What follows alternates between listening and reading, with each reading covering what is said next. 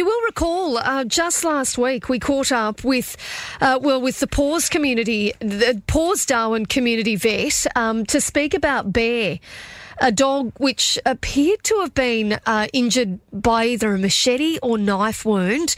Uh, we spoke to, to vet Sarah Vanderstelt at the time uh, about the extensive work that she'd done to, to save Bear. Um, unfortunately, it does sound as though uh, he hasn't made it, from what I can I can gather. Uh, Sarah, vet uh, Sarah Vanderstelt, joins me on the line right now. Good morning, Sarah.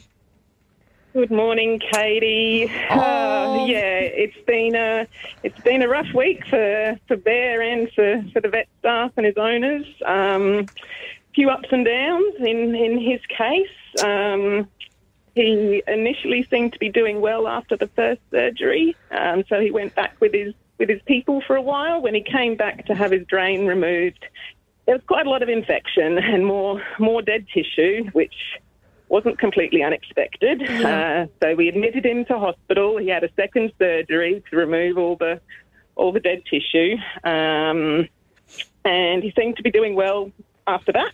We were going to keep him in hospital, keep him on the IV antibiotics, make sure that he got all, all the all the things he needed.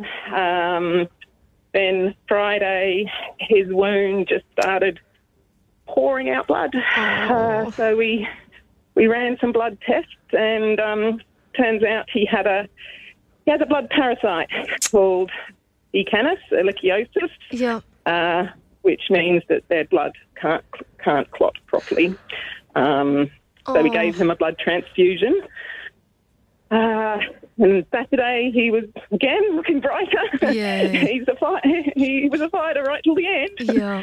Um, uh, but unfortunately, um, Monday night he um, finally succumbed, and I think the I think the ehrlichiosis was the final final straw because his wounds were actually by that stage looking clean and healing. Oh, how incredibly heartbreaking, um, Sarah, for you guys, for all of you at Paws Darwin Community Vet. I know that you, uh, you know, you live and breathe your jobs there, and you absolutely love um, all of, you know, all of your animals. And Bear was such a fighter. I mean, the wounds that he'd come in with were astronomical. Um, I, you know, I've, they- they yeah, were, um, and he, yeah, I think if it hadn't been for the ehrlichiosis, he would have he he should have pulled through. Yeah. Um, but still, yes, they they were they were terrible wounds. So um, yeah, just for people to be aware that ehrlichiosis is still out there. It's spread by ticks. Um. Tick prevention um, is is really important. Yeah. Sarah, has there been any update, you know, from the family in terms of how he got those wounds to begin with or anything? Not to my knowledge. No. And when they came in to, to, to pick him up, they came to pick his body up to, to Yeah. bury him in his favourite spot in the bush.